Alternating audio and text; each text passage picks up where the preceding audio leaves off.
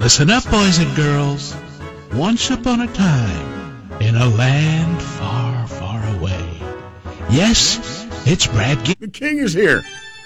Welcome to story time. Kind of uh, following with the uh, theme, and it's Halloweeny. It's that time of year. Uh, ghost story, and I would like them to be first-person stories. But if, if you have someone that told you a story and you believe them, I, I, I don't, uh, I'm not going to weed those out. So I was talking to my mom and dad last night, our daughter, and we mentioned the fact that we're talking about this on the air, and, and I mentioned the ones that my dad had told me, and he says, my mom and dad laid two new ones on me. I didn't, never heard these stories from my mom or my dad. Now, my dad told me the first one. It, it also happens at the mortuary. Apparently, creepy stuff happens at mortuaries all the time. And I mentioned how he got free room and board, which that's you know they got to really entice people to work there. Listen, you can you can stay here rent free. There's food in the refrigerator. You can eat rent. You can eat it for free. You just got to deal with the stiffs. Well, the And- neighbors are pretty quiet. and the, yeah, the, and the ghost. You know, just, you don't really need a lot of personal communication skills when you're when you're dealing with the dead people. no. But there was a couple of people that he worked with, and he, he said one time he was in the bathroom and he heard what he thought was his friend George come in. He was doing two heavy feet, and then he hears people or someone turning on the water, getting pots and pans out. And he's thinking, "Oh, great, George is going to cook something. This this will be fantastic."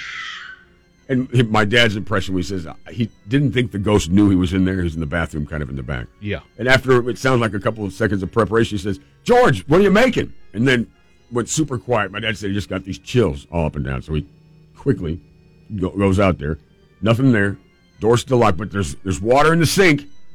And uh, one of the cupboards is open, but there's there's no pans laying around, but stuff was going on.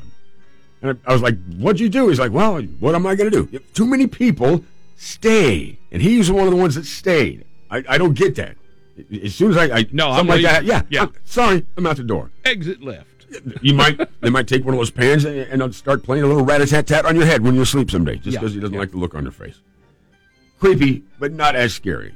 Now, my mom told me this story, and this this one freaks me out. Her and her uh, brother Marshall, he's her little brother. Maybe she was about eight or nine, and he was about five. And they were playing in a, in a sandbox area. It wasn't a real sandbox, but they were playing in, in some dirt, and they were digging tunnels and stuff like. You know, when you're a kid, you got your armies, your GI Joe, and you're you're digging tunnels and stuff like that. That's a cool part of being a kid. So my mom's digging this hole, and she's digging in, and, and Marshall and uh, is, is digging, doing stuff.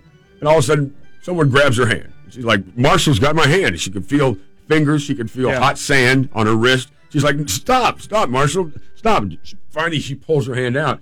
He's not. He doesn't have his Hey, hand. hey There's- Marshall there- ain't there. huh? my, he's he's sitting right there, but his Oh, hand isn't in a hole. Oh, I'm like, what? This is, this is it's like the devil grabbed her or something. Yeah, or maybe someone, maybe just someone finally clawed through the roof of her coffin and, and was. I was like, how were you not terrified by that?